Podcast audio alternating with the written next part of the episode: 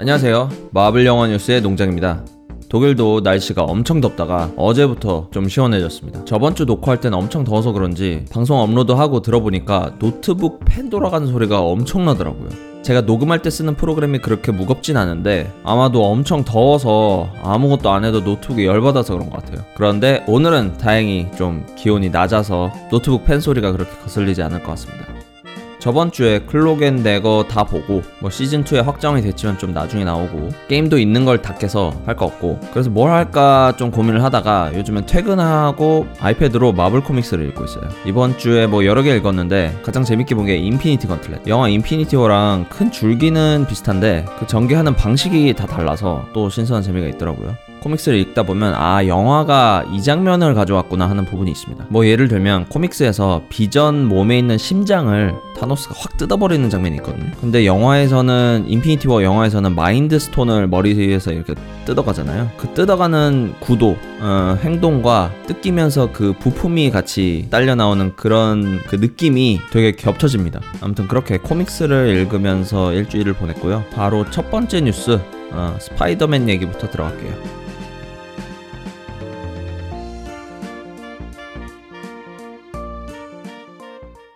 자, 스파이더맨 2, 스파이더맨 파 프롬 홈에 닉 퓨리와 마리아 힐의 출연이 확정이 되었어요. 닉 퓨리는 기억나지만 마리아 힐이 누군지 잘 기억이 안 나신다. 이런 분들을 위해서 잠깐 설명을 드리면 쉴드의 콜슨 요원 말고 캡틴 아메리카 윈터 솔저랑 에이지 오브 울트론에 나왔던 쉴드 요원 기억나시나요? 인피니티 워 쿠키 영상에서도 나왔죠. 그 쿠키 영상에서 닉 퓨리랑 같이 차에 있었던 쉴드 요원. 아무튼 이 둘, 닉 퓨리랑 마리아 힐이 스파이더맨 차기작 파 프롬 홈에 출연한다고 합니다. 닉 퓨리가 출연한다는 것은 닉 퓨리와 스파이더맨이 서로 엮일 거란 얘기인데 그렇게 되면 스파이더맨이 어벤져스 세계관에서 훨씬 더 중요한 역할의 캐릭터로 레벨업한다. 이런 추측이 가능할 것 같아요.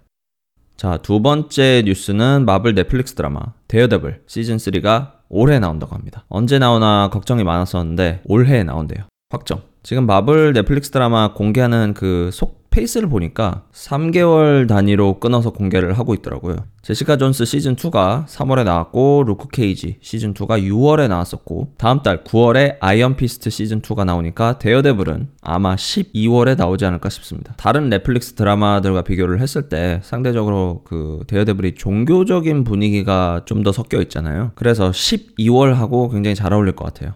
뭐 저는 개인적으로 마블 넷플릭스 시리즈 중에서는 제시카 존스를 제일 재밌게 봤는데 아무래도 인기가 가장 많은 거는 데어데블입니다. 마블 시네마틱 유니버스 그 영화의 세계관을 만든 초석이 아이언맨이라면 마블 넷플릭스 시리즈의 초석은 데어데블이기 때문에 굉장히 기대가 됩니다.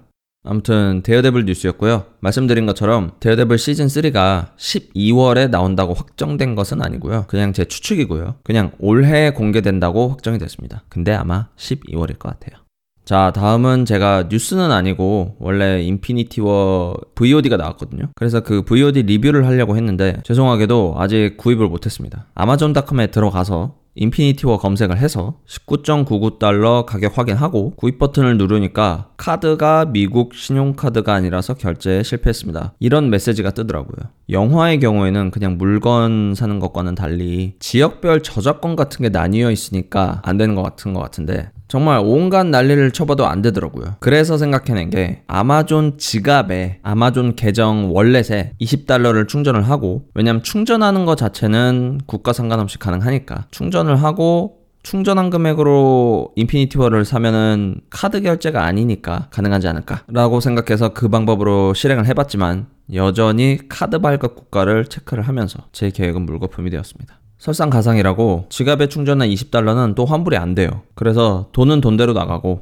어, 인피니티워 구입은 못했고 그런 상황이 됐습니다. 저번 주에는 네이버 N스토어 실패를 했고 이번 주에는 아마존닷컴 실패를 해서 좀 좌절스러운 상황인데 제게 남은 유일한 희망은 독일 아마존에서 사는 겁니다. 다행히 원어랑 더빙이랑 이렇게 고를 수 있더라고요. 그래서 미국 아마존닷컴에서 사는 거랑 차이 없이 살 수 있긴 한데 발매일이 8월 24일이라서 한국이랑 미국은 벌써 발매가 됐지만 독일은 앞으로 2주 2주만 기다리면 살 수 있습니다. 그래서 안타깝지만 8월 24일에 구입을 해서 본 다음 뭐 8월 말이나 그때 방송에 감상을 말씀드려야 될 것 같아요.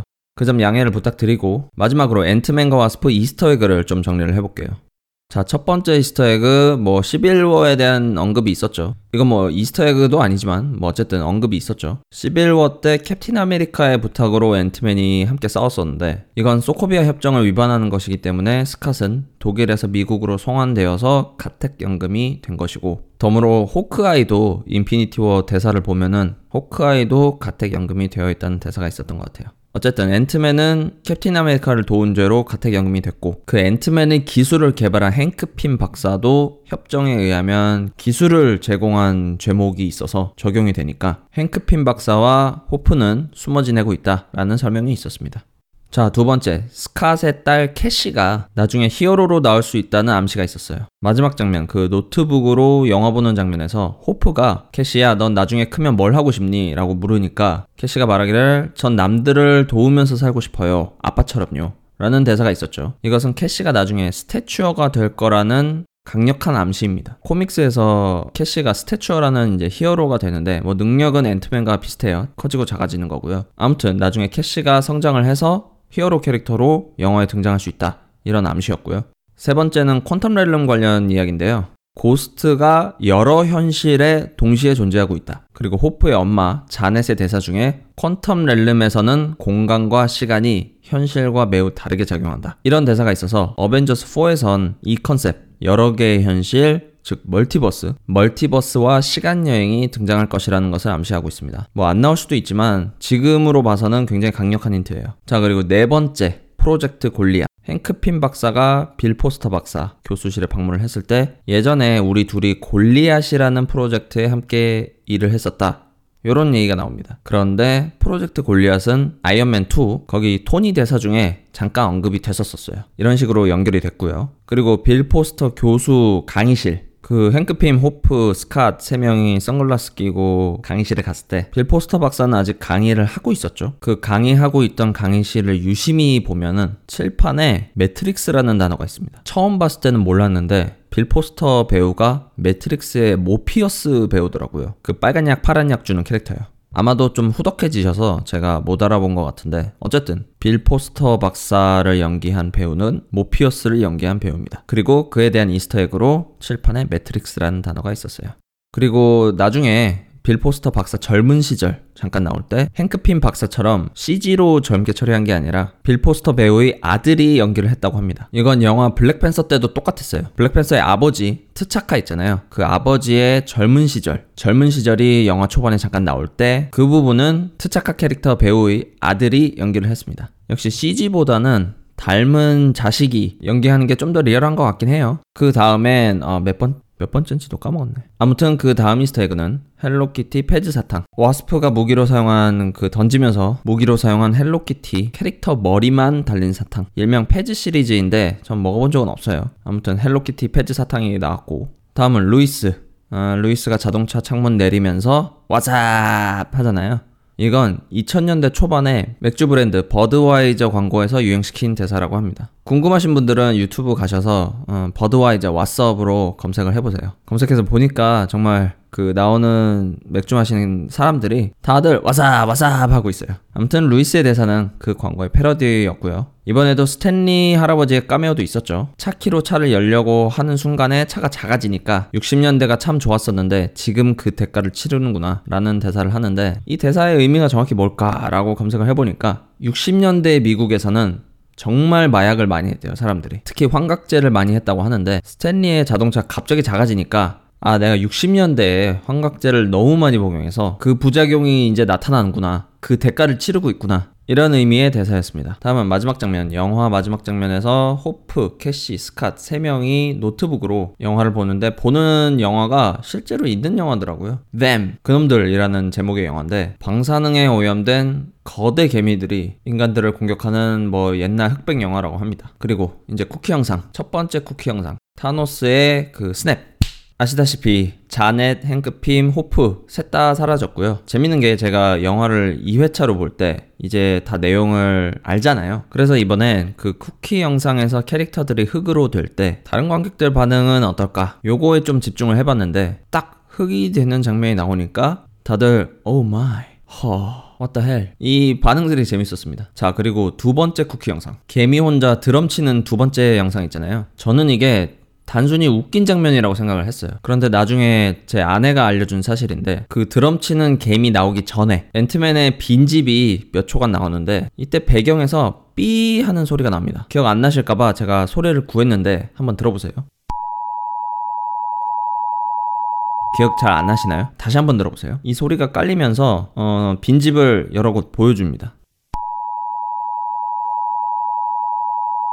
이게 미국에서 국가적 재난 상황에서 국민들에게 방송으로 긴급하게 알려야 될 그 전달 사항을 전달을 할 때 나오는 소리라고 하더라고요. 타노스의 스냅 어, 스냅으로 전 세계 사람들이 절반이 사라지니까 재난 상황이 맞죠. 그래서 두 번째 알고 보니까 굉장히 무서운 장면이었어요. 그냥 웃기라고 넣은 장면인 줄 알았는데 이 삐 하는 소리의 의미를 알고 생각을 해보니까 무섭더라고요.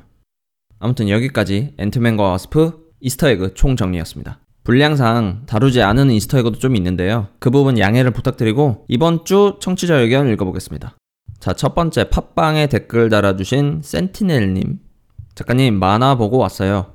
저번 주에 제가 레진 코믹스에서 연재하던 독일 만화라는 작품이 완결이 돼서 그 만화 후기에 마블 영화 뉴스라는 팟캐스트를 진행하고 있습니다. 라고 살짝 광고를 했었는데 그걸 보고 와주신 것 같아요. 오신 거 환영하다는 말씀 드리고 재밌게 들어주세요. 자, 두천삼합님. 스탠리가 까메오로 출연한 영화의 총 수입을 합치면 143억 불이 넘는데요. 그리고 앤 대거에서 클록이 원작 과 모습이 다르더라고요. 최근 의상은 잘 모르겠지만 인피니티 건틀렛이라는 원작에서 클록은 망토를 두른 채 얼굴만 보이더라고요. 일단 스탠리 까메오 팩트를 던져주셨는데 스탠리 까메오 특집 준비를 할 때 참고하도록 하겠습니다. 그리고 클록 앤 대거가 원작과 다른 건 사실 따지고 보면 수많은 마블 드라마, 영화 캐릭터들이 원작 코믹스와 모습이 다르죠. 아무래도 좀 더 현실적으로 그려야 돼서 그렇겠죠. 가장 좋은 예시로는 어, 어벤져스의 완다. 스칼렛 위치도 코믹스를 보면은 허벅지를 다 드러낸 의상을 입고 있는데 전투하러 가는데 누가 저렇게 굳이 맨살을 다 드러내는 복장을 하고 가겠습니까? 헐크 같이 강철 피부가 아닌 이상이에요. 호크아이도 코믹스에서는 가면을 썼죠. 이마에 H라고 써져 있고 눈 부분이 이제 긴 가면을 쓰고 있는데 아무튼 그런 식으로 이제 드라마, 영화랑 코믹스랑 이제 다른 복장에서 차이가 좀 있는데 뭐 클록 앤 대거도 조금 바뀌었더라고요. 아무튼 의견 주신 센티넬님, 투천삼합님 감사드리고 이번 주에는 유튜브 쪽에 코멘트가 좀 많이 달렸어요. 그래서 한번 읽어볼게요. 김상욱님 댓글 일빠 구독 순위 15 독일 만화 감사합니다. 아, 독자님께서 또 와주셨군요. 아, 감사드리고요. 북군TV님 독일 만화 작가님이당. 네, 저 맞고요. 안녕하세요. 다음은 양공님. 독일 만화 몇 년간 매주 일요일에 문득 생각나 들어가면 항상 올라와 있었죠. 돌아오는 일주일을 항상 함께 했고 정말 재밌게 읽었습니다. 독일의 생활 문화와 어, 삶에 대한 내용을 접할 수 있어서 참 친근하고 재밌게 봤습니다. 완결 축하드리고 어, 독일 만화 이후로도 다른 컨텐츠로도 만나볼 수 있는 것 같아서 좋네요. 마블 영화를 참 좋아해서 이런 뉴스 컨텐츠가 반갑기도 합니다. 작가님 날 더운데 건강 잘 챙기시고 기념으로 구독하고 갑니다.